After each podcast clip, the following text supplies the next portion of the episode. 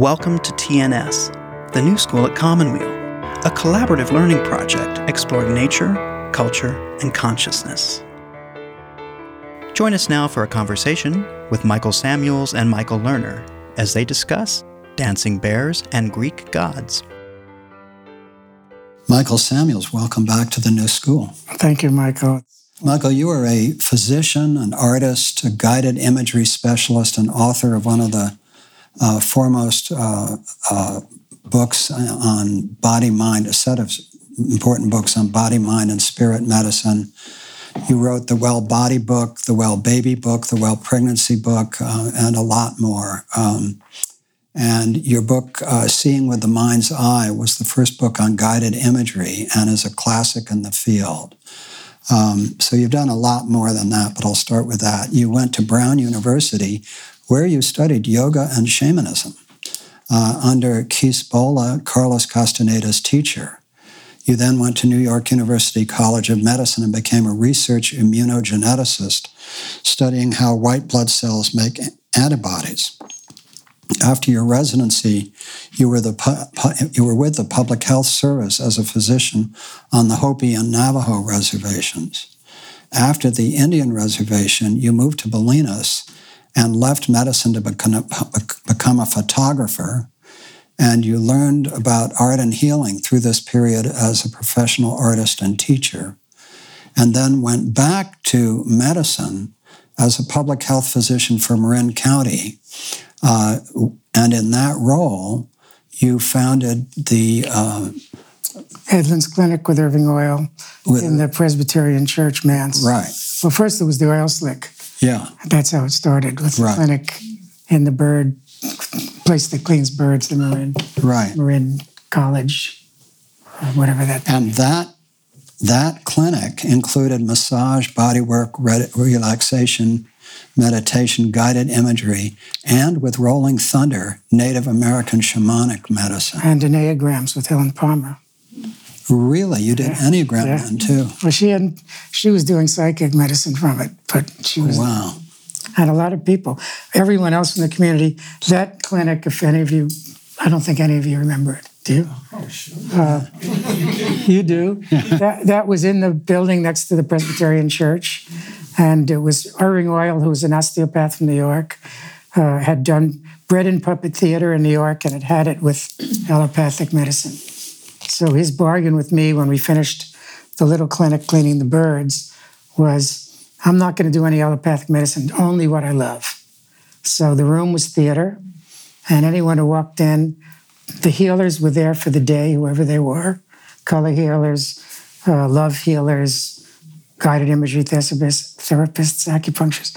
And someone would go in a room with one of them after they would kind of act out what was going on, and that was it and we were billing as a Marin County emergency room and insurance, no, no money, and we'd split it in a communist fashion with who's ever there that day, and then we'd go to Tarantino's and smoke dope and try to figure out what happened.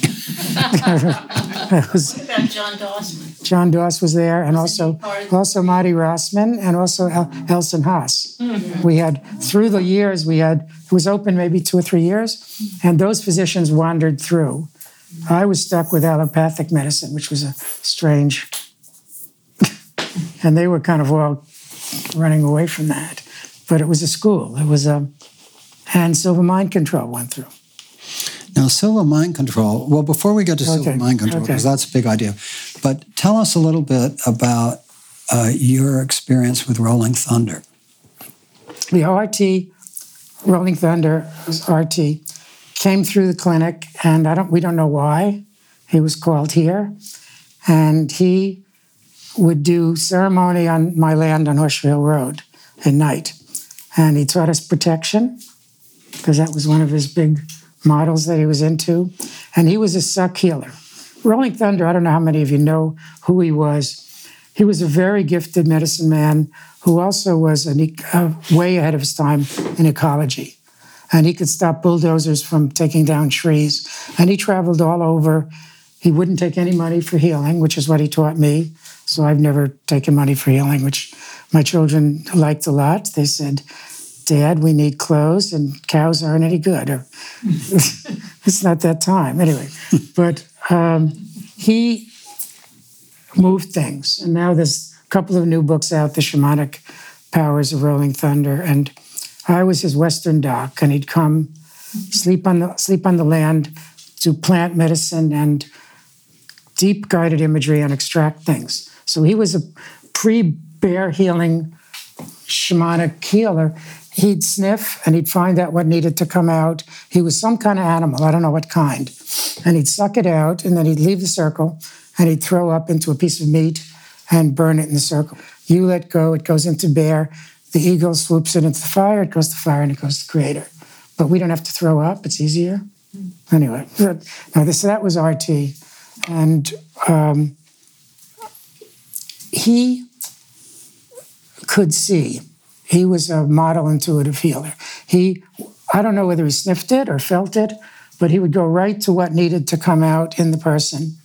And then he'd suck on it there, and then he'd do his throw up. I'm a bear dancer with Native Americans, and there's a lot of that built into the bear dance technology. The bear walks, we're carrying bear, we have nothing to do with it. And the bear does what he does, and then the people will come at the end of the dance and say, I've had chronic arthritis on this joint for 10 years and on five drugs. Nothing's ever helped. Your bear came right over, touched it, now I'm pain free. So that was Rolling Thunder. He was like that. He'd come over to somebody, and people who could see could actually see what was leaving, leaving. And like when we dance, the Yaquis with the Indians of Carlos Castaneda, they've come to the dance and uh, medicine women have come and afterwards they'll tell us exactly what happened. We, I can't see it, but she'll say this, boom, boom, boom, and that that's the kind of visionary technology of shamanic healing that's available to everyone. Everyone can do it. Well, I want to say something both to listeners and to those uh, who are with us today at Commonweal and Bolinas. Um, what we're going to be talking about today are a set of belief systems about the nature of healing and the nature of inner reality that simply are not widely shared. And I, I simply want to label that uh, if you personally come from a materialist scientific paradigm, that there's nothing but physical reality bless you. Um, if in order to listen to that, this from that paradigm, it really is quite important to suspend disbelief. Um, if you come to this with a curiosity about the mystery of the nature of the universe, um, then um, that takes you a step further. If you come to this with some firsthand experiences of the nature of the mystery, um, perhaps this will expand your sense of what you have experienced for yourself. Because I have experienced for myself uh, the power of healing in what are called the other medicines, um, other systems of belief. I've experienced that for myself in 30 years of doing the cancer help program here, 195 week long retreats, I have experienced uh, the power of other realities entering people. Um, and I've also witnessed uh, intuitive diagnostics, remote healing, and people discovering that the shamanic ability resides within themselves. And so um, we're really speaking to that reality today. We're speaking to the intersection of the very ancient tradition of dancing bears, going back to shamanic times.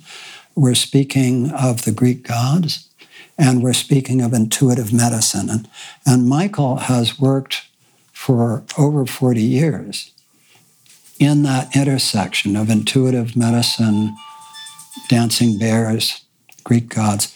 So I just wanted to say that. And so going back to where we were, because it's a good starting place in, in this, what was the clinic called in Bolinas? Headlands Clinic. Headlands Clinic, right. And I was here when Irving Oyle was here and so on. Um, but so into this mix comes um, uh, this um, uh, teaching method, Silva mind control, right? Uh, that you learned extraordinary things from. Could you tell us what you learned? It's it's one of the things that I talk about now a lot is that um, we have medicine, we have allopathic medicine in hospital systems, and right now, and you go to medical school, you go to college, you work very hard, and you learn a set of systems. And right now, one of the things that I see happening tremendously is that uh, the whole new generation of young people, a lot of them very young, who know that they're healers somehow and understand that this is not what they want to do. So they'll go to India and learn yoga. They'll go to Vietnam and learn some kind of plant healing.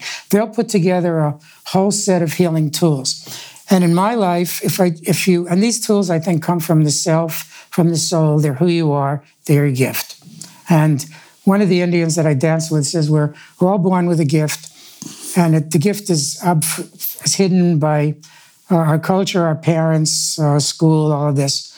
And then what you love, of course, is the the um, things you put together that make the gift, and then the clouds clear away. And in healing, I think we're all born as healers, and we all can see, and we all have visionary abilities. I, I I've always said that. I still believe it, even though there are people that you wonder about. But when they pull it away, and then you look at your life and you look at who you are and why you become. And it's like an inventory list. So if I look at my crazy life, all the things I was doing in high school, junior high, prepared me and none of them made any sense. None of them were linear, and none of them were logical. Because the new medicine that's being created is n- neither linear or logical or plannable or understandable. And now every day I get all this email from people in some crazy country doing some crazy study. Why am I here? And they're waiting for an opening that'll mean their own healing modality. And I think these healing modalities are way, way, way more creative than we can plan or study for. You can't have a course for them because they're wild. And so the bear dance for me, which is kind of the end of the tunnel, where the Greek goddesses um, things, these are where I'm at, I'm at now at 75 years old after the whole story. But everyone has these stories. So when you go back in your own life and you go directly to what you've loved the most and healed you the most, that's your path.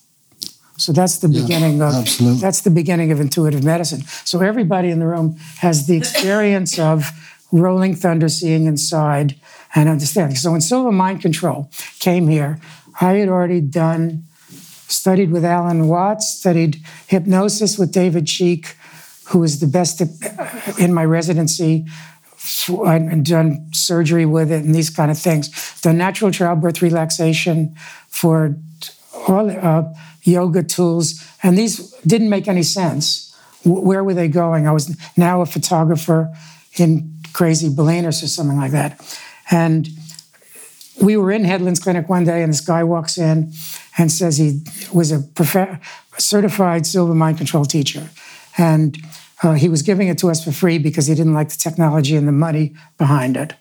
And he trained us in spirit guides, spirit animals, and intuitive diagnosis. And intuitive diagnosis, we're all, we'd write down an illness we had or something and sit next to a person. And then you'd close your eyes and you wouldn't know anything about them, not even necessarily their name. And then you would just talk. And what we found as a class with that group from Headlands, which was a special group, because everyone there was had come out in a healing path.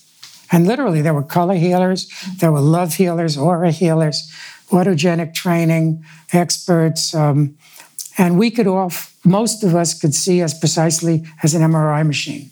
It was really so spooky that we all got scared. And so I basically went out of there, and I was county physician from Marin, uh, doing well baby, venereal disease, uh, family medicine, all these kind of things.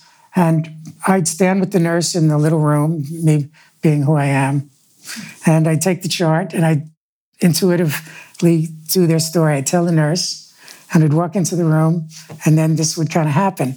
And this is kind of, in one way, it's a parlor trick.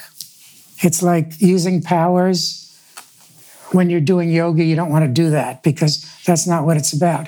But in medicine, it's actually the beginning of the voice that's inside you that listens. So that when a person is talking to you, when I work with somebody, and I work with uh, the people I've worked with have been cancer, end of life, fertility, spiritual, can't get back in their bodies, child abuse, child sexual abuse, the gamut of a lot of different things. And they come in and they start talking.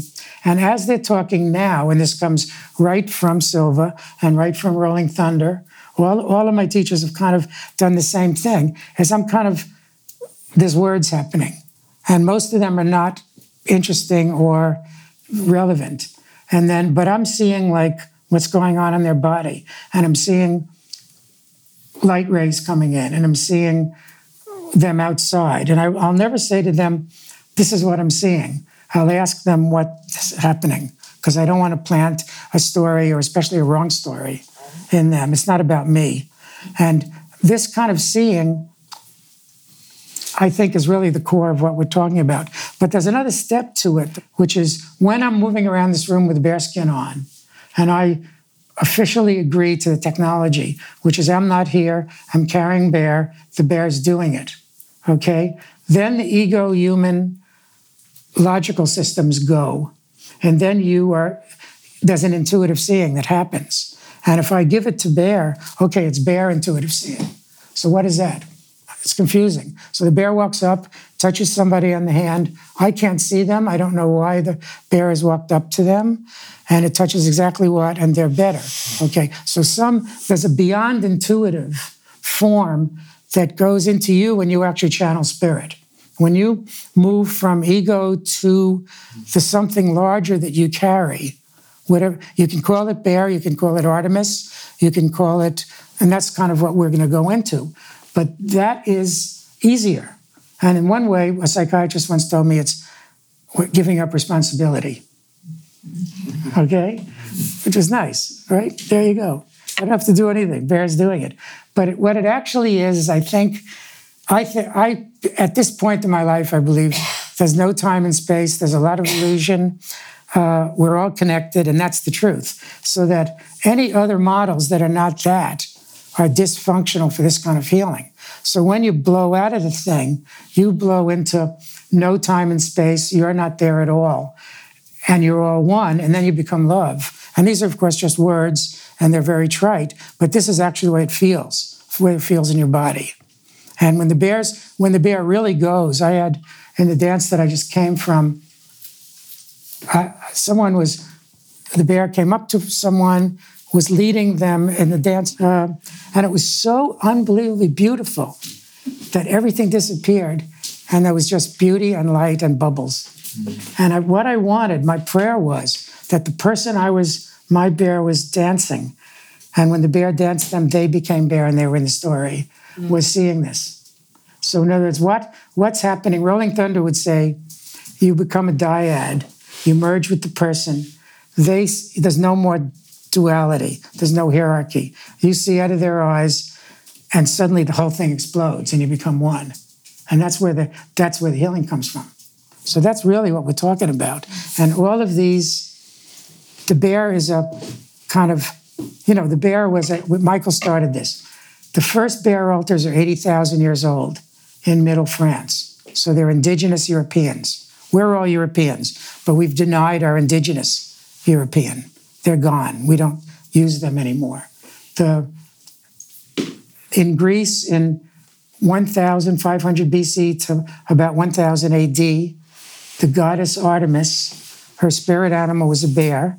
She could turn from Artemis, who was a goddess, not a woman, into a bear and be seen as both.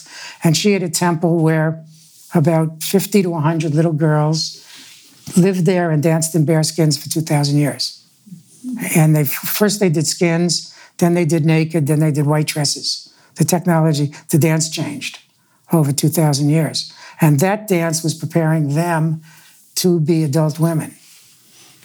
It was, that was the technology that they had to spiritualize them so that they could do this. And now the animism is, it's an almost, bears I'm dancing with now are researching it.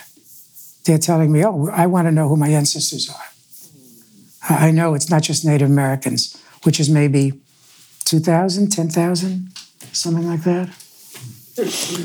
So you have a home on the island of Tinos in Greece, where my wife Cheryl and I have visited with you and your wife.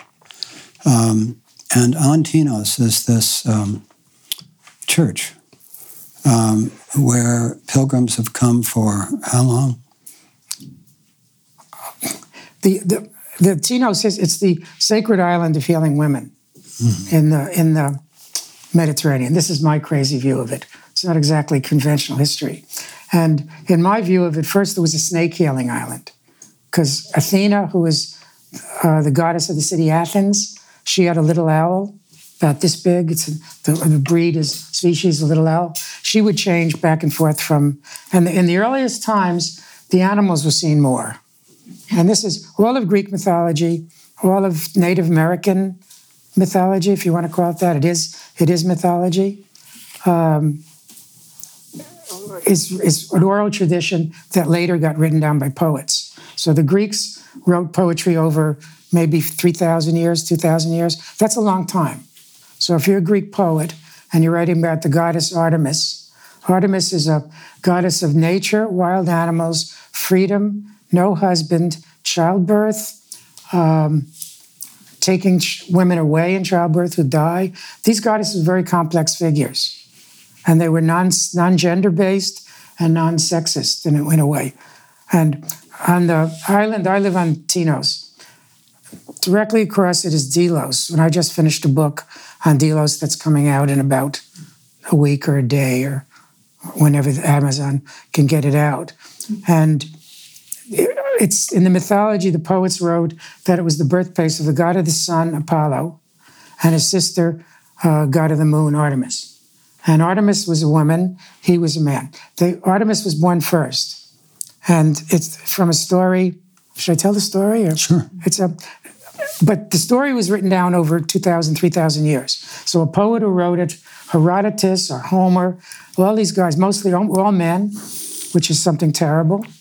And they wrote this, which means none of the women's visions were recorded. What happened in the Temple of Artemis has never been written down. What happened in the Temple of Apollo was. And um, Zeus, the god of thunder, lightning, uh, the head god, or something, was married to one woman who was justice, who are goddesses. And they were the third generation after the creation of the earth in mythology, mythology forms. They have all kinds of characteristics. And then he married another woman who was balance or something. And then he went to a mystical place that didn't exist in the north called uh, Hyperborea. And that was a place where there was no illness, no bad weather. Uh, you didn't have to eat. It was like a uh, paradise place. And he found a shape shifting woman who could heal turn into different things, and was a magical priestess named Leto. And he had a love affair with her, and she got pregnant with the god of the goddess of the moon, Artemis, and the god of the sun, Apollo. And then, then he left her and got married to Hera, who's an earth, the basic earth goddess.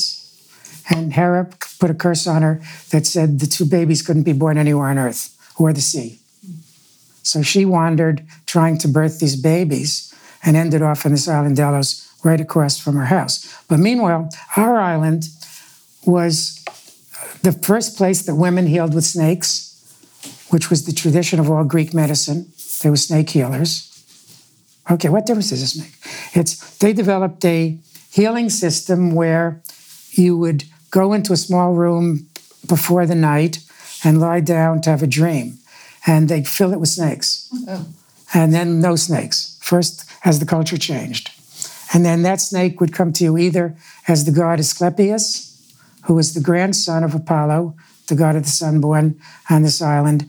And they would take your dreams and visions of who you actually were in your intuitive space and blow that into you. So when you woke up, you would tell it to a, a, an oracle, and they would tell you what to do to change your life. So the process was there was an animal spirit who later turned into a god who would tell you who you are and what your intuitive space is away from your family, your marriage, your money. And then you had to make a life change to create it. And that's still the model of that's the current model of healing. When we do a bear dance, the person sees something in the dance, something's released, and then there's a life change they have to make. They have to stop doing this that makes them sick. You guys all know that. And you have to start doing the thing that makes you healthy, and you actually have to do it. You can't just think about it. But first, you've got to have the vision of what those two things are. And they thought that animals and gods were the way to do it. Um, so on our island, first there was snake, and it's interesting to me the way this went historically. About 2000 BC to 4000 BC, there were just snakes. And then there were women running the snakes. And then they turned into the goddess of the sea, Amphitrite, who was a goddess, but she was the goddess of water, salt water, healing, and vaginal fluid, basically. So every single Greek temple that you go into historically starts with a cave and a spring. There were no men. It was the, the divine feminine has a cave and a spring. So when you wanted to, to go into your intuitive soul self, you went to this place, there was nothing there. You bathed in the water, you went in the cave, you closed your eyes, and wham. That's you who you were. And then that thing got a man somehow. She got Poseidon, god of the sea, who chased her to marry her. She didn't want to get married. And she, he sent, Sue sent a brother to go get her, bring her back, convince her to marry him. And now they were two. Then the temple in Tinos. So that temple, when it was an Amphitrite healing temple, women came from all over the Mediterranean in ships. It was expensive. It was a difficult pilgrimage to go under the water, to get stuck. The goddess would then come to them, and just like the bear comes to you, they would do the healing with her in partnership. Then they would go into the sleep room, and then they'd come out and change their life. Then it turned into man, it turned into Poseidon. Then a nun had a vision of the Virgin Mary in 1820. Then it went sleepy, and Greek Orthodox came in.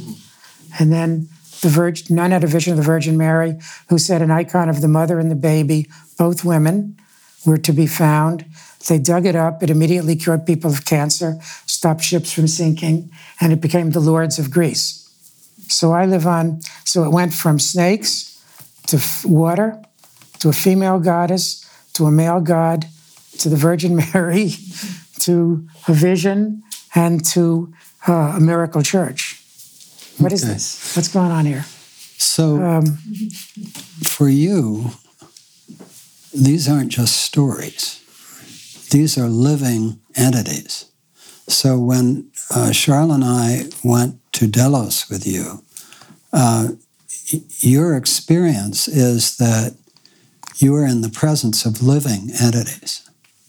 And you said to me that when a Greek person got sick, uh, the question they asked themselves was, to which of these gods must I pray or sacrifice in order to recover? For them, these were living entities.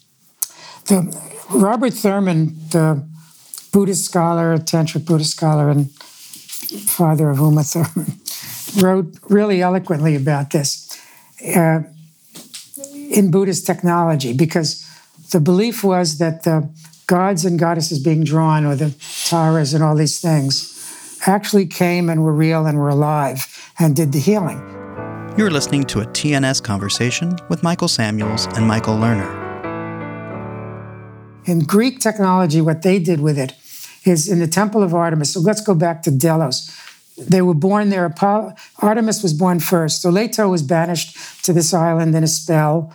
Uh, somehow she escaped the wrath of Hera and gave birth without. Hera kidnapped the goddess of childbirth, so she couldn't give birth. So Hyperborean maidens, mystical, magical, shape shifting maidens, came from mystical space and birthed Artemis. So for another 2,000 years, half of the Greek women who could pilgrimage to this island before they had their baby came to the grave of the Hyperborean maidens to cut a lock of their hair off and have them help her with their childbirth. And they still do it, still real. And if it's switched to Virgin Mary, it's a minor switch because they're basically blown into visionary space anyway by the music and the raki they're drinking or whatever. So in on this island, the temple of Artemis was the first temple built. It was a women's temple. It wasn't Apollo. He was born seven days labor, later, and she delivered him, or the baby Artemis. So she became the goddess of childbirth.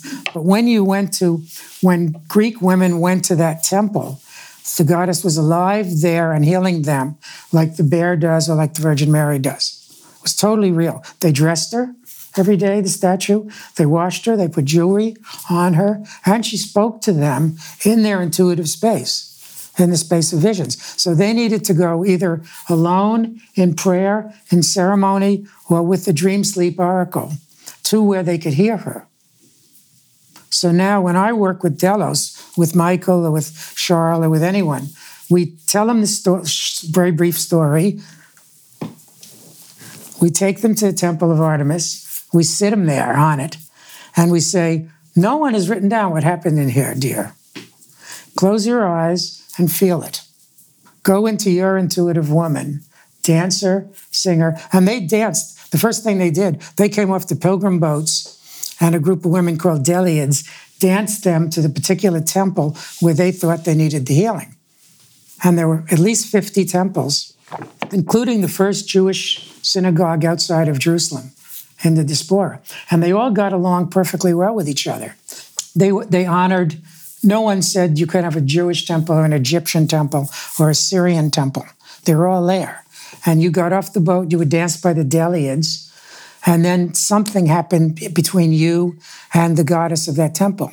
So for women, it was Aphrodite that was love and sexual love. It was Hera, who was the wife, the mother, and the protector, who could also become a virgin every year by magic. There was Leto, the mystical shape shifting princess. There was Artemis, the goddess of nature. There was, so a woman would get off and say, hmm, What do I need? What, what part of my divine feminine needs to be awakened by going in here and sitting for three or four days with her? So we've been taking people there, men and women, and putting them there, especially women, because the men's stuff is a little recorded. You can write Homer, since they were writing 500 years apart, all these dudes, the culture changed. Even our, our culture's changing. Even that one changed in 500 years. So the version of who Artemis was shapeshifted a little bit, moved. So there's tons and tons of writing. Apollo was the male, the patriarchal male, was the god of oracular power, music, medicine. He wasn't the god of war.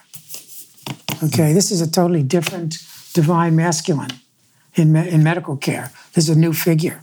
We need this. In medical care right now, that's what Michael's doing.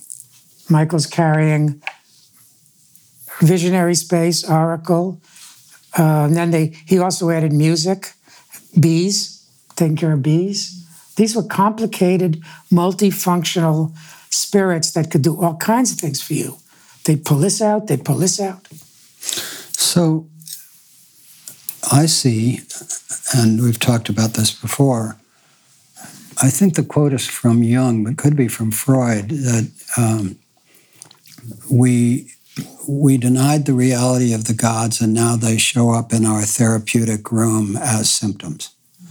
And um, so uh, the the depth psychology that carries this best for me is archetypal psychology, which again, with Jung and uh, all those who followed him in archetypal psychology, they recognized that the archetypes are not, quote, figments of our imagination. They are aut- autonomous energy sources within us. And Jung and others, Campbell, asked, who is more alive? Is it me who is more alive, or is it the archetypes living through me? Because the archetypes living through me are, in fact, eternal archetypes, are very, very long time. They may shapeshift, but we all have these archetypes living through us. And so the Greeks, as you said, originally um, saw them as animals, and then they saw them as women, and then you know the men came along.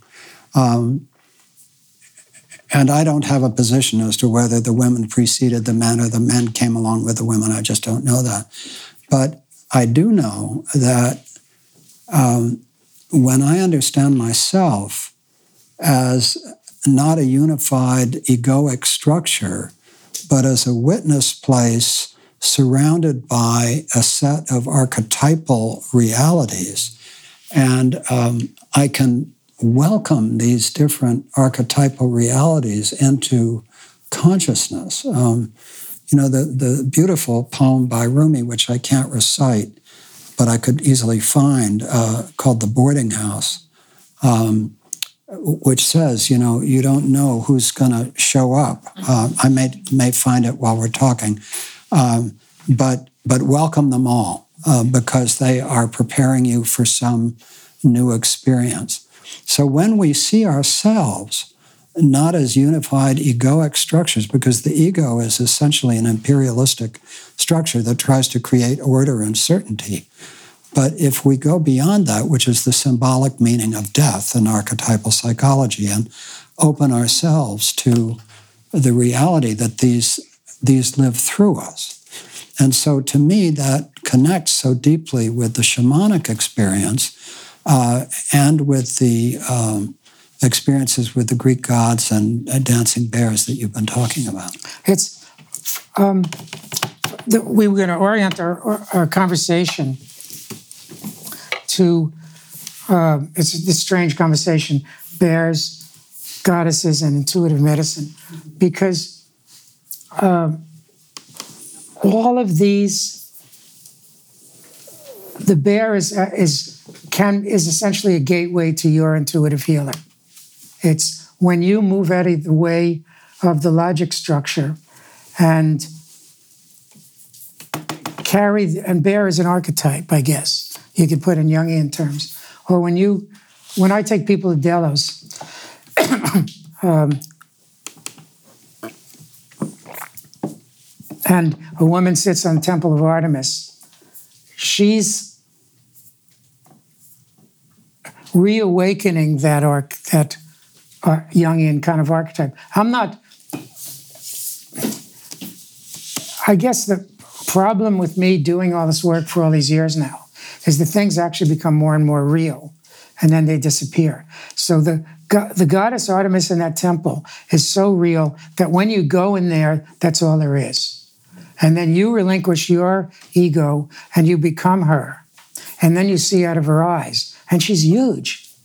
It's like the goddess of nature, animals, wildness, freedom, childbirth, uh, with so many depths to it that you suddenly merge with nature when you're in that place. And you start seeing out of your eyes uh, what it feels like to actually not be separate at all from water and nature and nymphs and the people you're running with in the woods wild.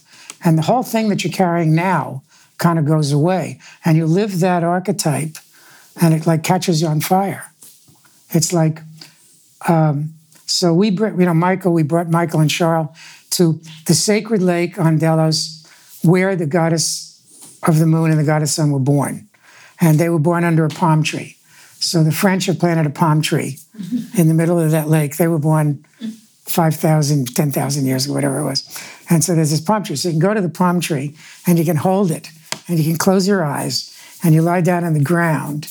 And the, the book I just wrote on Delos was with a really crazy man, way crazier than I am, who's a daily, guides in Delos every day. He's an archaeologist. And his basic theory is that it's it isn't even the god, uh, god Apollo and Artemis. It's the earth energy and the sky energy, Mother Earth, Creator Mother Earth. And there, it's still there and it's full power. So you lie down on the ground there. And that particular energy that comes out of that spot is rebirth creation energy. So if you want to go into rebirth and creation, you just lie there and then the ground gets unbelievably hot. And then you feel your create being creation being woken up in you. And you actually go to the place where the myth was born of them being born It's, it's that crazy. So you're, you're almost in disappearing it. But where you are for me is I really believe that, that there's a one soul before time and space that's all connected. And you back in there, and then the whole damn thing disappears. So these are all like technical devices to take you out of ego and push you back there. And then you become infinitely creative. But to create a new medicine, we have to take the form that we're in now. Let these things, intuitive things that don't make any sense, come from everywhere. Come from, that's why you're bear dancing, because somehow this thing has found you. And the dancer has found you, the bear dancer has found you. Somehow it's necessary in your work, and then you go wildly everywhere with tools that you can't imagine. But it's difficult for you and for the medical establishment to home this thing. Let me and tell so, two short stories uh, of direct experience with you. One, I think, goes back to one of the earliest conferences we did on uh, art as a healing force, which was what year did you say it was, Linda? I think it was 1990. 1990? 89 or 89 or 90. Mm-hmm. I don't know if you remember this, but uh, we had one woman there who was spending the night uh, in Pacific House, and she had an out of body experience. And she told me about it as we were walking to our Pacific House. I had no idea what to do. And I don't know if you remember this, but I called you in and you came in and sat with her in the room and helped her get back inside her body. And my memory was that you told her there was a thread that connected her. Do you remember this? Yeah. Yeah. Yeah. And so you helped bring her back into her body, which was one experience. The other very recent, when uh, I was in Paris and uh, my wife and I came to you with an old friend who uh, was having very severe back problems. And you spoke to our friend about her back problems, and I asked if you might be able to help, and you said, We'll see.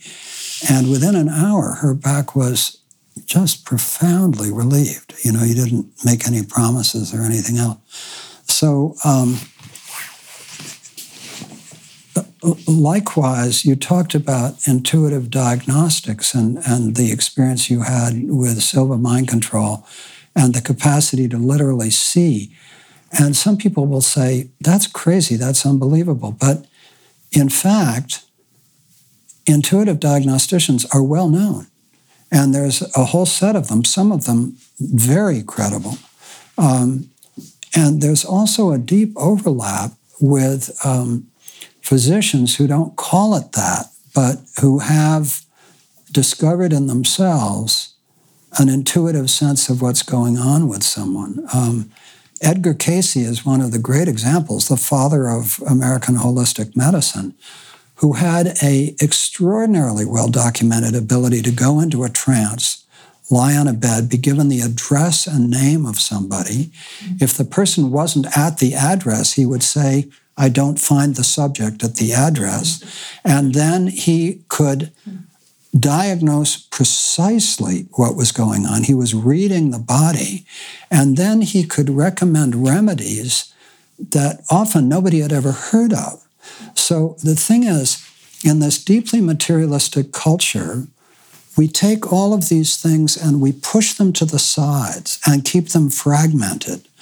But when you spend as long as you have, or indeed as long as I have, just looking at this, there's this incredible whole that has essentially been denied, you know, deeply denied. Well, it's as Al, as Alan said with the gift. Yeah, the, we all. It's he believes we each have a specific gift of what we're supposed to do on Earth in this lifetime, and that gift is what you love. Basically, the of Joseph Campbell, uh, "Follow Your Bliss" or something. But that gets so squashed yeah. by parents, by critics, by mm-hmm. and art and healing for me was another part of my life where when you're an artist, you have a one of two ways of working, I used to say. Uh, these are kind of not all so important. But you take a blank canvas and you move your hand and it just comes. Or you take a drug and close your eyes or vision and you see the exact piece of art completed and you just make it. And but whatever it was, there's an image coming to you from somewhere. And our theory in art and healing, which is not art therapy or expressive arts, it's using music, dance, visual arts, or word uh, to heal yourself, others, community, and the earth. And visual arts, dance, music, and word put together with sacred intent is ceremony, not performance art. Okay? So, but uh, the question we were asking ourselves was we believed that the process was self healing, was homeostatic.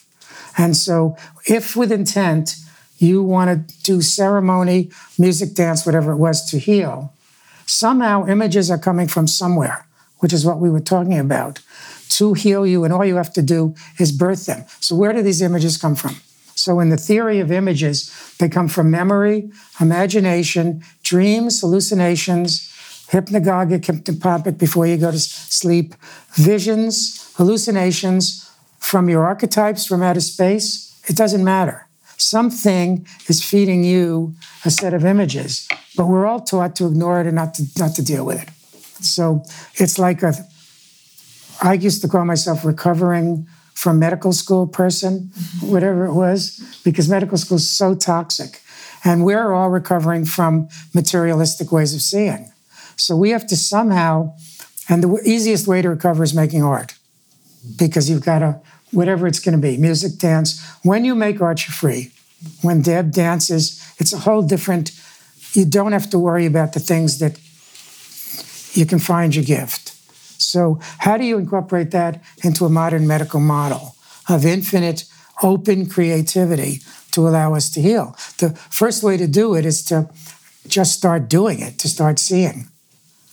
I'm going to invite brief uh, yeah. uh, comments from two of our physicians in the room. Uh, Dr. Deb Cohan is the director of the Foundation for Embodied Medicine at Commonweal, and Dr. Anna O'Malley is the director of a brand new project at Commonweal uh, called Natura.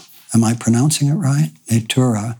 And she will be taking up residence as the director of the Commonweal Garden uh, in the coming year. Uh, so, uh, Deb, just as a start, um, as you listen to us, any thoughts or reflections? Oh, I mean, there are many things to say. Uh, I can speak from my own experience as um, someone who has an intuitive relationship with healing and um, and also as someone who likes to push the envelope that it's just been very um, it's been very interesting for me to figure out how far to push things and how open to be mm-hmm. um, about um, how I use these other modalities in, you know, a regular conventional hospital. And I am, um, I frequently come to it from a place of gratitude for people like you, Michael, who've really paved a way um, for me to honor um, this part of myself. And it's and the other piece that's um, amazing for me is uh, you know, there are certain medical students or people I know from the dance community who also work from an intuitive place. And we have a look that we give to each other to give each other permission to to bring to bring that um, to bring that realm into these really conventional settings. Thank you. It's you know you from what following your work from the dance that you did before your surgery, which is incredibly creative and brave and courageous. And it's almost like it's truly a different way of dealing with matter because it's, it is matter. You're getting a surgery and you're bringing music and dance with the staff right in there and completely changing the energy space that they're doing it. And now you're kind of constantly doing it in little ways I can see. You're doing Tai Chi to hold the retractor in surgery. And it's like you're you're doing a merger of the two spaces within that form. That's the model that you're acting. And I did the same thing for a while. I would try to do it in clinic settings or in, in hospital settings. Um, and then slowly, slowly stopped and, and started just doing it more one on one with people or, or groups or something. But what I'm, fa- I'm fascinated now, I've said this a couple of times, I'm repeating it myself, by the tools that we now available to us with yoga and with world cultural dances and with sound healing are so great. And they're all being they're all coming out so fast. And young people are going right there. They're saying i'm going to do that one. I'm going to do that one. I mean i was with a woman this weekend whose 26 year old daughter decided not to go to medical school. She would go to india she would go to this country she would do this. And they both looked at her because they didn't understand what was going on. And she was this was total creative open new medicine healing 101 she put together a whole new curriculum, and it's so open and so wild because all of these things we haven't done them in so long. So, you know, this, the one part I'm talking about, which is goddess, bear, intuitive technology, is one small window in it. And you have all the rest of them, what you're doing. I mean, who knows what happens if everyone in that operating room is dancing with Tai Chi, with the retractors, what the energy is, is going to be. It's not the medical model. And it's much more interesting. It's much more fun for everyone. It's much, it's, it stops burnout. It stops, because the whole model is so tedious. Yeah. We've been taught. So, and for those who don't know uh, Deb Cohan's work, I invite you to Google Dancing Dr. Deb, uh, which has a YouTube that went viral where uh, Deb, uh, who's a physician herself at UCSF, got the whole surgical team dancing just before she had her breast cancer surgery. And it's completely astonishing and um, had powerful impacts on. Uh, it's one wonderful story about the you heard about the little girl who uh, tell that story briefly just takes a moment yeah so um, this video went got on youtube while i was asleep getting surgery my friend posted it and clicked the public box so it went public um, and um, this one girl months later three years old um, her name is Jewel, and she lives in Ohio. And you know how three year olds glom onto a video. Well, that was the video that she glommed onto. And she was about to have ophthalmologic surgery. So for a month, she watched my video nonstop and started calling herself Deb Cohan. Mm-hmm. And her mom sent me a video of her dancing dressed up as me and like my videos I can see in the background and she's calling herself by my name. Mm-hmm. And um, I looked as I watched her, she became me and I was no longer myself. Mm-hmm. And I was her. I was Jewel, the three year old who had, so she was doing all this in preparation for her surgery. Her mom told me she went into surgery not thinking to be scared, right? Because that's not the message that she had gotten. And that, in fact, you know, her memory, her, her surgical team danced with her. And her memory of surgery is, you know, that it was a joyous occasion. Um, so she was able to recognize in me that inner joyous child who didn't know to be afraid. And then she reflected that back to me. So I was able to be reminded of you know, the jewel inside of me. Mm-hmm. Before I turn to Anna for her comment, I, uh, Sheila Oberman found me this uh, this uh, Rumi poem called "The Guest House." This being human is a guest house. Every morning, a new arrival, a joy, a depression, a meanness. Some momentary awareness comes as an unexpected visitor. Welcome and entertain them all even if they're a crowd of sorrows who violently sweep your house, empty, empty uh, its furniture, still treat each guest honorably. He may be clearing you out for some new delight. The dark thought, the shame, the malice, meet them at the door laughing and invite them in. Be grateful for whoever comes because each has been sent as a guide from the beyond. And then I'd like you to comment, and then I'd like to read Rilke on sadness for a minute, and then come back to Michael. What are your thoughts? I, am I'm, I'm so moved. Uh, just I, I want to touch just briefly, and one of the things that I've been reflecting on is the, the grief that, that those of us within medicine uh, who are creative and who are healers um, and who really identify with with that desire to meet someone in their complexity and in their humanity and, and in, in the wholeness.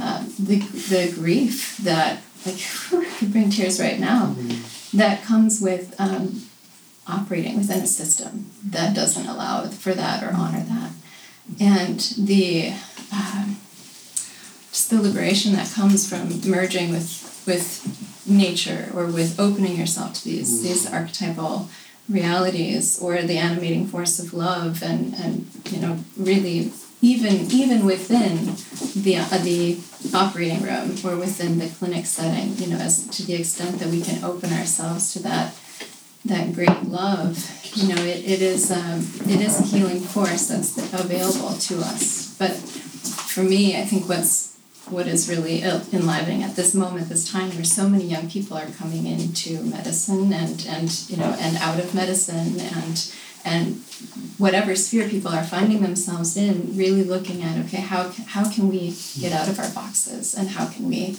align ourselves, how can we attune ourselves with these uh, these animating healing forces uh, for, for the greater good. And I'm really deeply curious about how we can create uh, spaces where where there is the spaciousness, where we, we can get into ritual and ceremony and being held and, and merging, you know, with each other, with healing forces, you know, with, with the rhythm. Um, being in our body and, and really you know getting into that that embodied uh, place where a lot of healing does flow from. And um, and so it's you know just just listening to this beautiful conversation and and um, imagining all of these these elemental healing archetypal forces that are available to us you know it's it's inspiring. And um, and, and thank you for your work. And that's why you want to bring healing into the Commonweal Garden, as you already have as one of the truly beloved community physicians, and bringing your work and doing work with patients in the garden because you believe so deeply. And this comes back to Michael's point about how the healing started with animal forces. You believe so profoundly. It's your been your dream since you were young of doing healing work in the garden. Absolutely. Yeah. And and you know, imagining where where do you find your bliss or where are you happiest or where have you gone for healing? You know, yeah. for me, it's been like I'll, I'll go and, and climb into a tree and just allow myself to merge with the, the being yeah. that is the tree and just give surrender myself to to being supported by nature or by love or but you know for me you know lying on the earth in in a time of transition has has has never failed me you know as far as a restorative path and um, you know, it's it's. I, I could only imagine what it would be like to be in these temples and on these islands where, where all that's just all so rich and just coming right up out of the earth. It's um, it's beautiful to hear you animate. I think Bolinas is like that. I always I had my own myth. You know, I. It's funny. I, I was reading somewhere that we make up stories. The myths are all stories. The stories are tools for meaningfulness to allow us to function on a higher level, perhaps. But the problem is they're logical stories, so they're not true. So you have to actually disconnect from the logic to find the energy and love that fuel the story from below. You're listening to a TNS conversation with Michael Samuels and Michael Lerner. And so it's, but Bolinas the myth for me always was that it was a healing land, that it had energy from the fault, that it was Miwok healing, and people. I don't know if they knows if these things were true. That it wasn't a place people lived.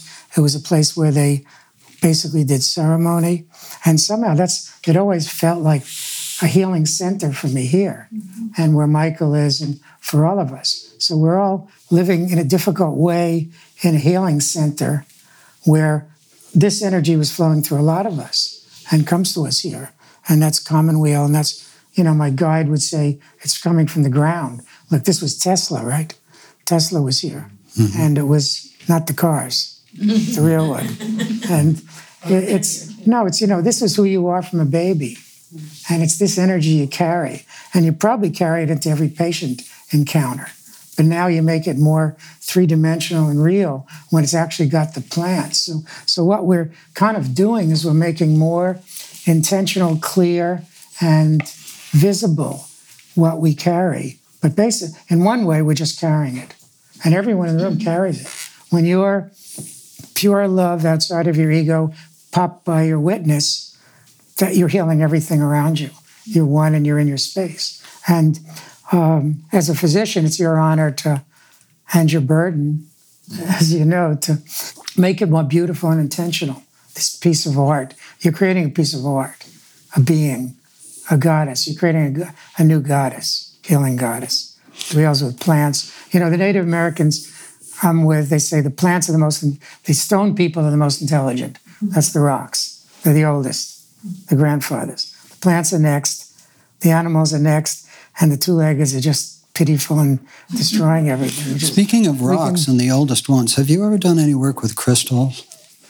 It's so interesting. I, I had an experience with a, a, personal healing. I had no interest in crystals, but about two years ago, um, I picked up a, a, a, tangerine quartz crystal and had an amazing healing of sort of a traumatized part of myself that I hadn't I'd worked on for many years.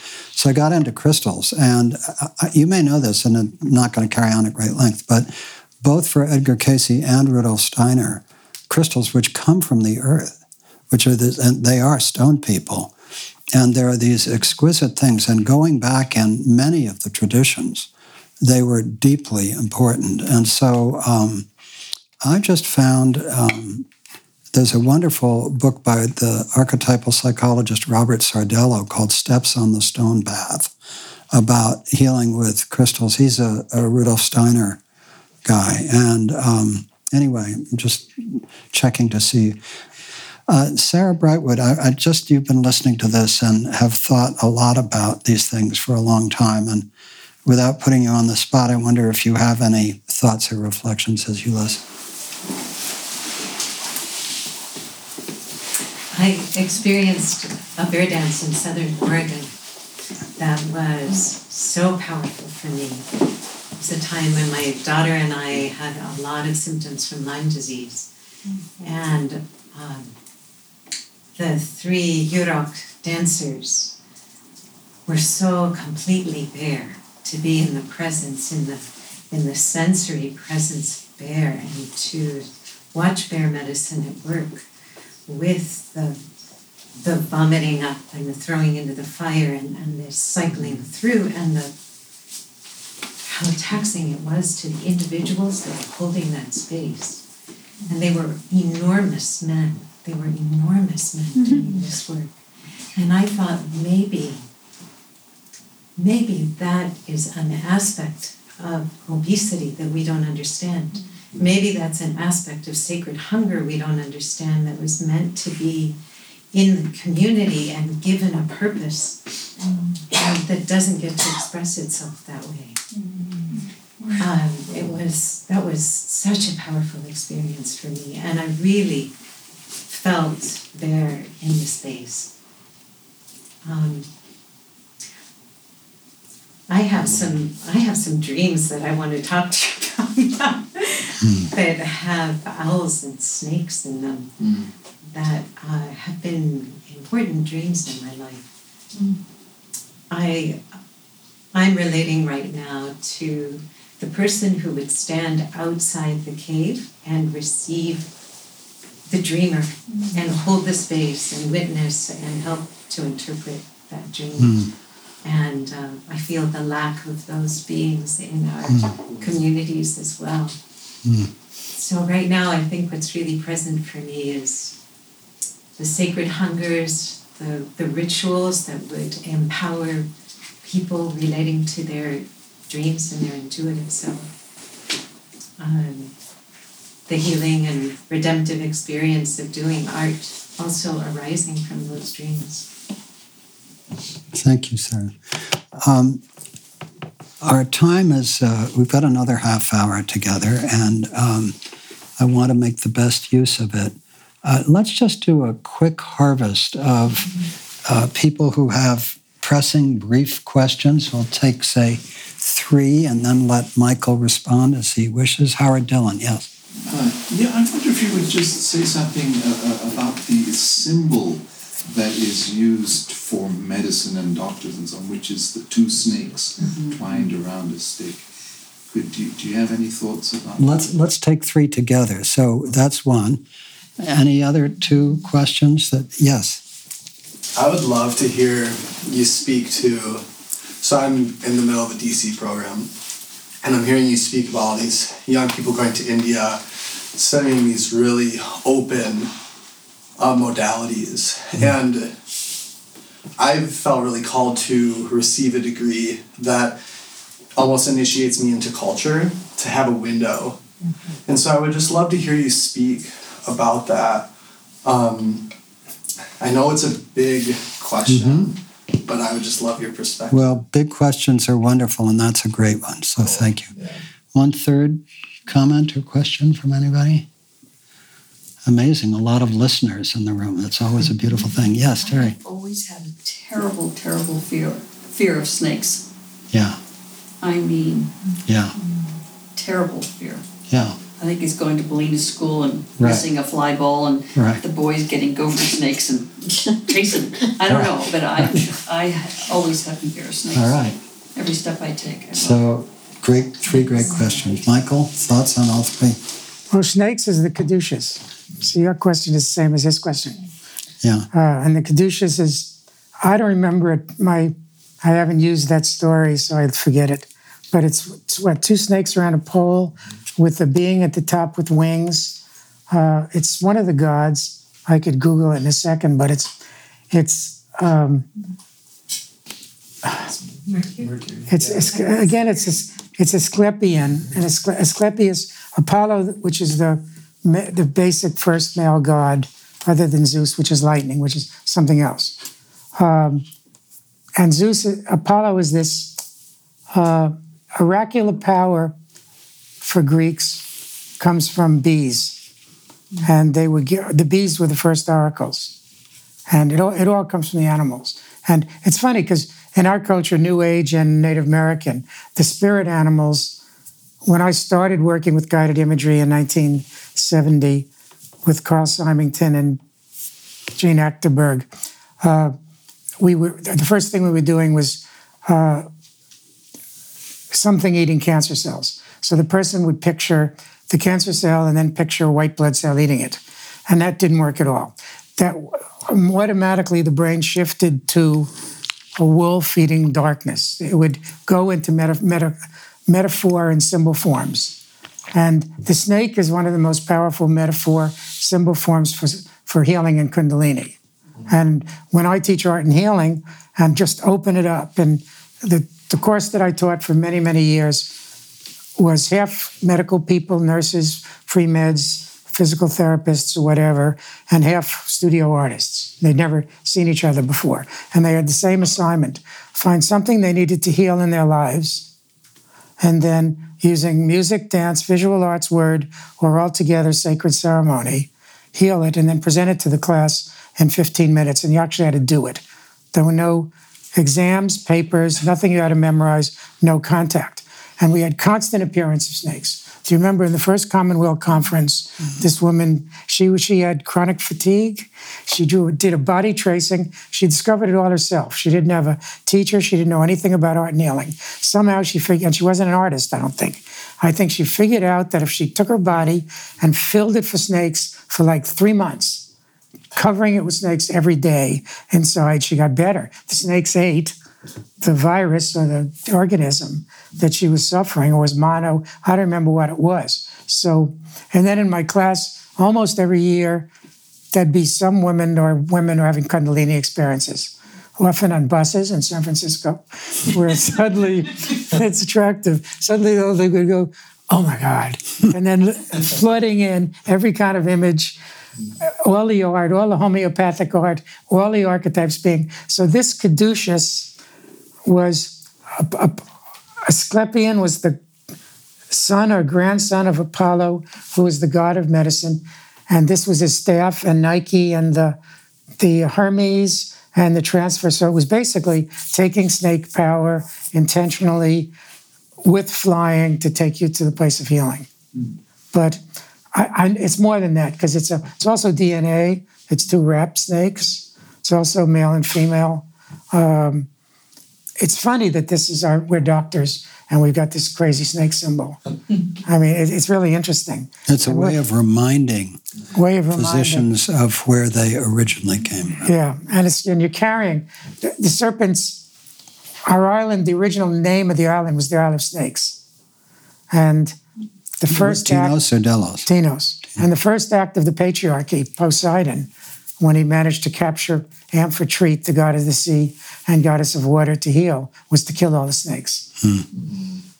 And then they were killed ceremonially three or four times by the Greek Navy.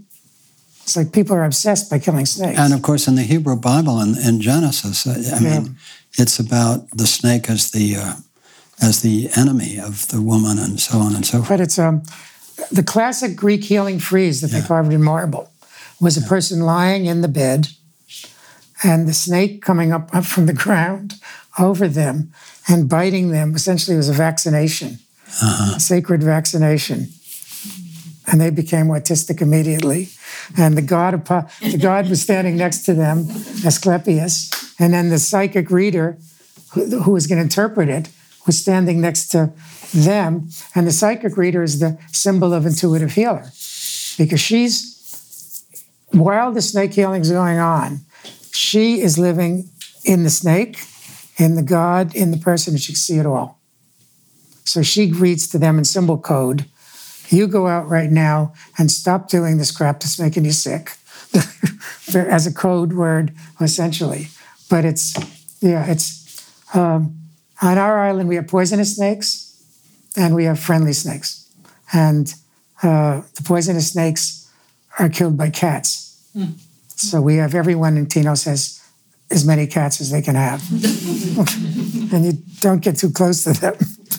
And anyway. Cheryl wanted to bring one of your cats home with her. Yeah, we have a lot of. So, what had, about this gentleman's wonderful question? Okay. Yeah. Um, what's going on now in my life, in a lot of ways, is you know you're a healer. You're putting together your tools, no matter what level you're on. Uh, Deb, or Anna, or me, or uh, a high school student, or a three-year-old, and then at some point you hit the point where you're going to have to earn a living and have a career. And how does healing in a garden with snakes form, shake out as a career? Uh, so I get all of this email and people have all these different solutions. The most common is to become some kind of healer, a, a craniosacral massage therapist where you can actually have an office. But in fact, you find out you actually don't want to do that. It's that that's your favorite of your modalities. But you've got a bear now under under the table who's reaching up and healing. You've got you're teaching them dance and belly dance. I mean, this one woman, Ina, who was in my one of my first classes 20 or so years ago at San Francisco State. She was going to go to psych grad school, clinical psych grad school.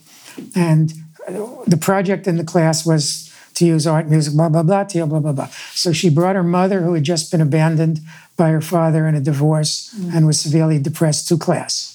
And she sat her down in the center of our circle.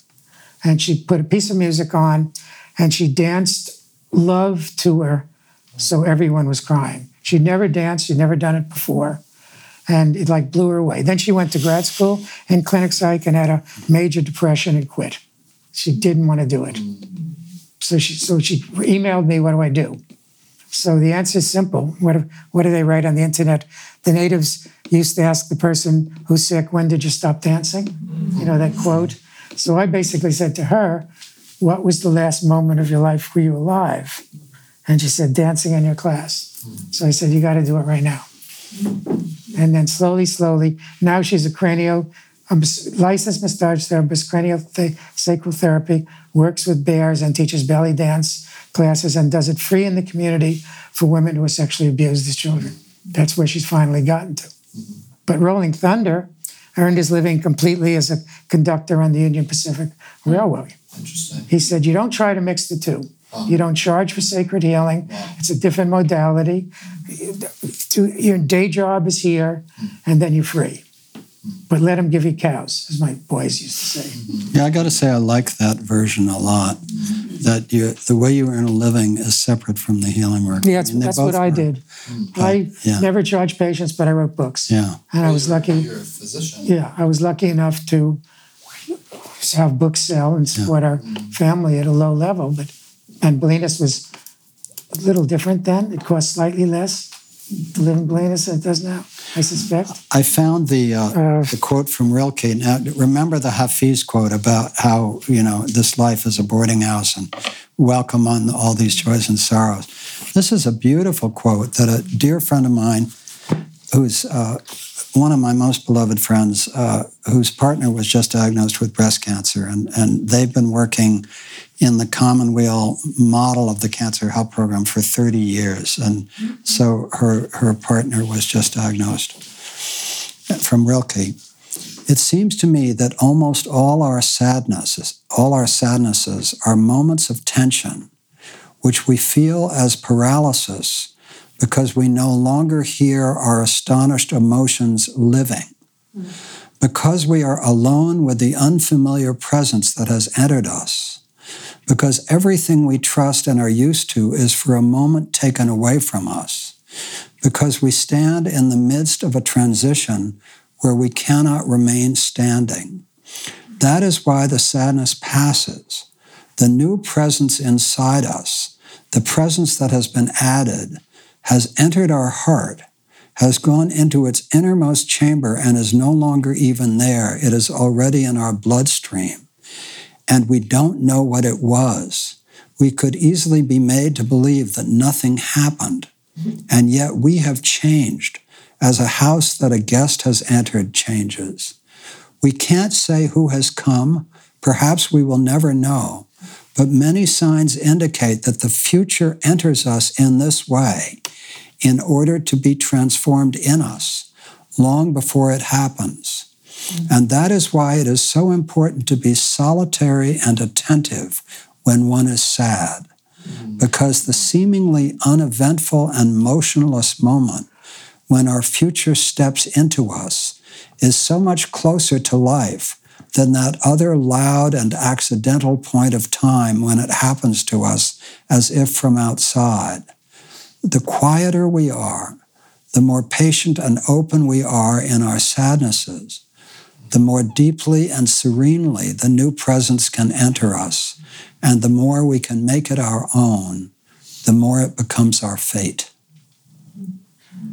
See, for me, he's a visionary, intuitive healer.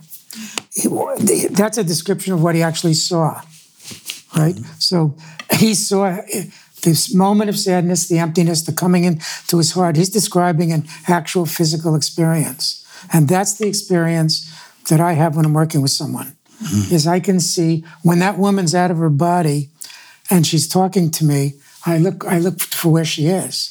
And then I can sometimes see where she is. And then I can say to her, Where are you? And then I can see the thread. And then I go up and grab the, the male physician goes up and grabs her and pulls her down. Now I can say, you, you see where you are? Come on down. And then then she comes down, and then she I can see when she gets in, and then are you in? You say, are you in now? And I can see there's still pieces out, and I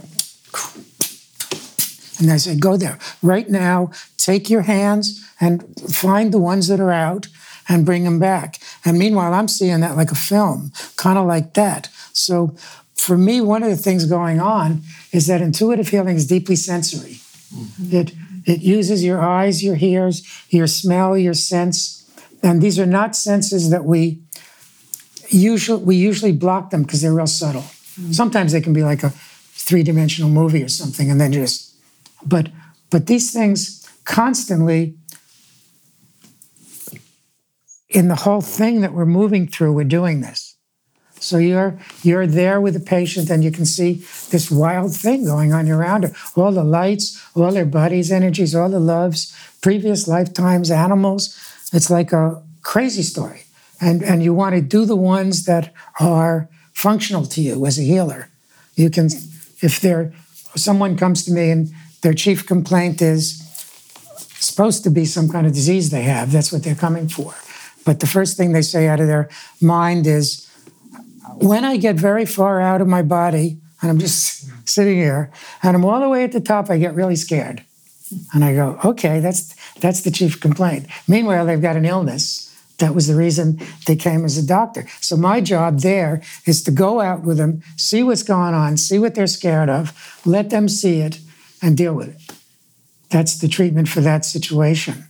So it's so interesting. I've been reading, um, I don't have his name, but there was an 8th century peasant saint in China who um, was, um, who discovered, he, he became very famous. He discovered that, you know, acupuncture and herbs were expensive. And what he did was to invite people to come to him and tell them their story.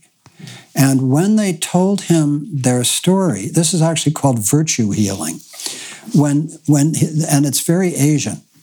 Uh, in fact, it's so interesting. I'm going to digress for a moment because in the West, when we talk about healing with cancer, for example, Larry LeShan, find your own song. So it's all about your creative individuality and following your bliss and all that creative individuality. In Asia, it's much more about returning to virtue. Um, and so this 8th century peasant saint would have people tell them their uh, stories, and they would see from their higher self how they had moved away from virtue. And they would go through the vomiting and all of that stuff. And he had incredible healings. And then the same translator who translated his work um, uh, also translated the work of a contemporary follower of his who is also doing the virtue healing and having you know extraordinary results. So what fascinates me is how for different individuals and different cultures these ancient shamanic experiences translate in different ways. And of course in western medicine now you have narrative medicine, in quotes, which is a kind of a, forgive me, a kind of a neutering, a, a much less powerful version. I mean, it can be extraordinarily powerful for the individual, but compared to connecting us uh, to higher forces, it is often, not always, but it often takes place in a, in a more limited view. It's um, yeah, I, I see a new medicine emerging with young people for this, and with you, and with it's, it's emerging right here in the room. Michael's always done it here. Michael, in a brave, courageous, and uh, op- extremely open-minded way, encouraged the birth of a new medicine. There was nothing. The things he was doing were impossibly.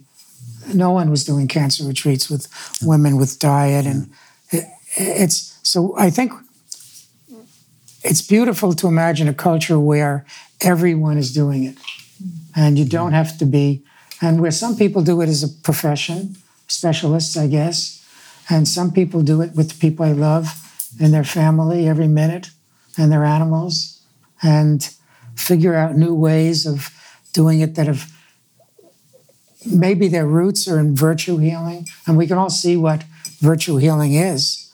It's very christian in a in, in a strange way, but it's it's it's um. There it was Confucian. Yeah, it's um, um, it's very real, and but all of these limits on healing put on by our culture are very sad.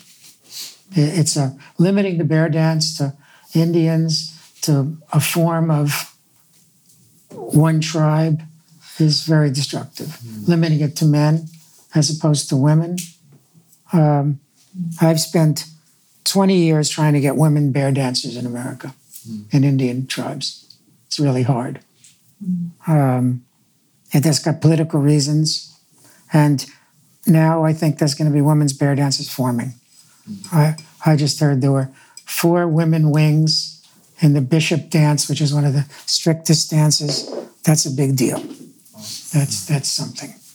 Um, I want to so. ask Judith Lowry, who's with us and has had a lot of experience with herbs and plants and life itself um, coming to you in powerful forms. As you listen to this, any reflections?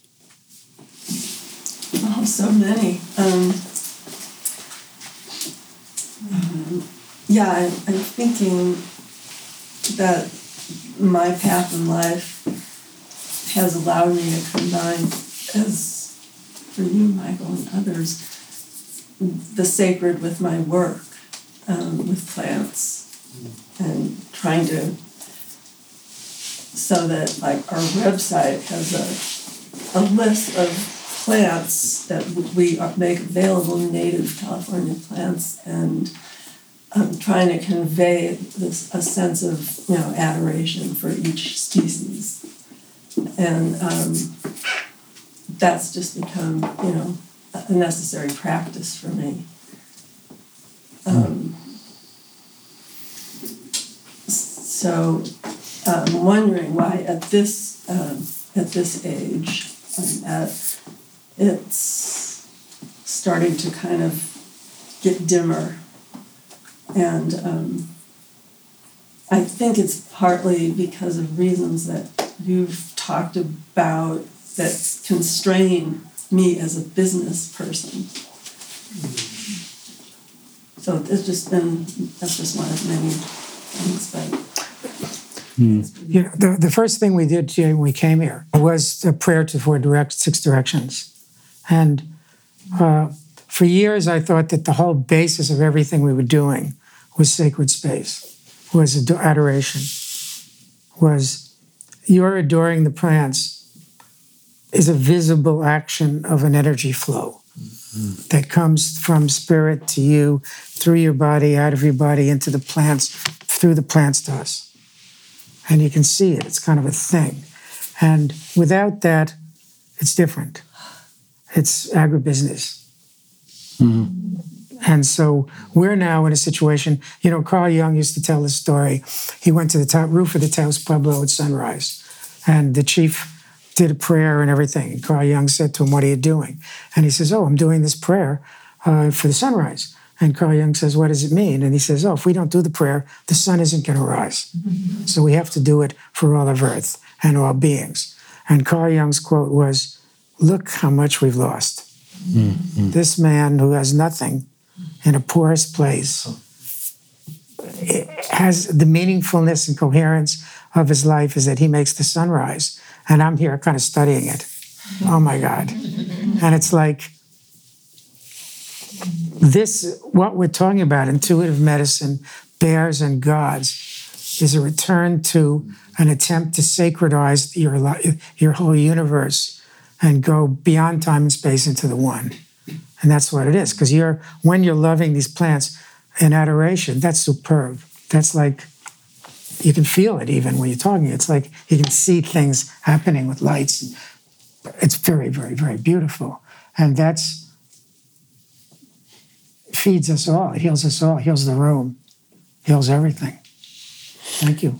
You know, Commonweal began 41 years ago with um, a vision of healing ourselves and healing the earth. And that's what we've been talking about. And when we think, uh, you know, 41 years later in 2017, of where we are as a country and as an earth and as people.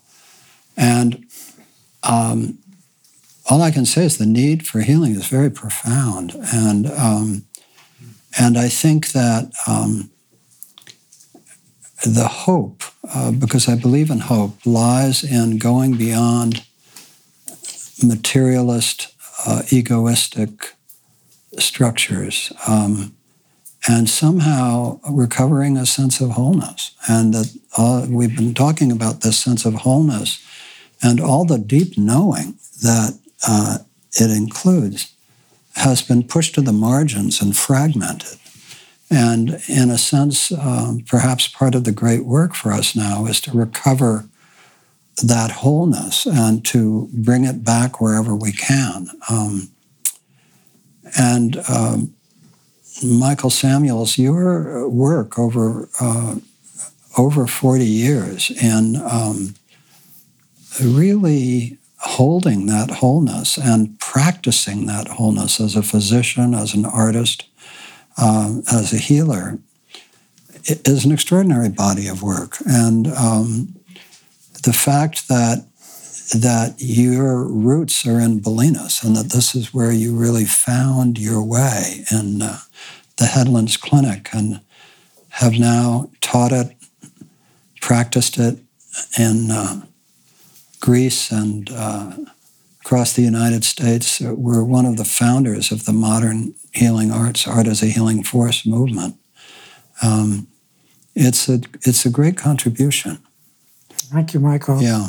So uh, I'd just like to give you an opportunity, um, the last few minutes that we have together. Um, what are what what reflections would you leave us with? What how how does this hold together for you?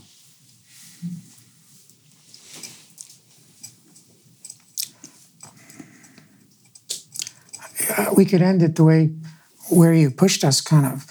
It's um, one of the bears I dance with says ceremony is uh, carving out intentional time to be with Creator. Okay, Mother Earth Creator, and so it's it's sacred, uh, making sacred our whole life as a expression of love, and that's our healing. And uh, and making it three dimensional, visual, sensorial, and alive, so that that's the actual physical experience we're in at every moment, and doing it within the forms that we're in. It's like, I think that's what the healing is. It's when I see miracles. I'm, I'm living, I'm living on a miracle island where the half of the Greeks come like Lourdes for baptisms, weddings, and for illness and prayers. They get off a ferry, they crawl on their hands and knees, they kiss the icon of the Virgin Mary, and they leave. The island Delos across is the miracle island where people had miracles all their life. The bear dance is a venue of people coming in the circle with these men in bearskins. Ridiculous and having miracles. So Jean Watson, who's Watson Caring Science Institute, she's a nurse who's resacralizing nursing care. She basically says we need to be in a place of sacredness where we allow for miracles mm-hmm. and the change of the form. So that seems to be where um, where I'm I am lucky enough to be when things aren't terrible around me. Uh, and that's that's I guess the what I leave you with is is um, we all can do that in every moment mostly, except when we need healing. And then we need the folks who are a little uh, buzzing a little more to help us, and then we're back.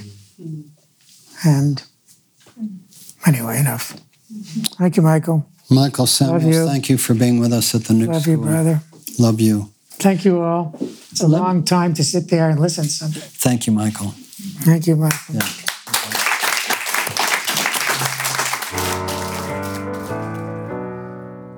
You've been listening to a TNS conversation with Michael Samuels and Michael Lerner. Thank you for listening to TNS, the new school at Commonweal. The new school at Commonweal is directed by Michael Lerner. Our program coordinator is Kara Epstein. Our audio producer is Ken Adams, and our theme music is by Suzanne Ciani. Visit us online at tns.commonweal.org. That's tns.commonweal.org. Commonweal is spelled C O M M O N W E A L. You can also find us on SoundCloud, iTunes, Facebook, YouTube, and Vimeo. Thanks for listening.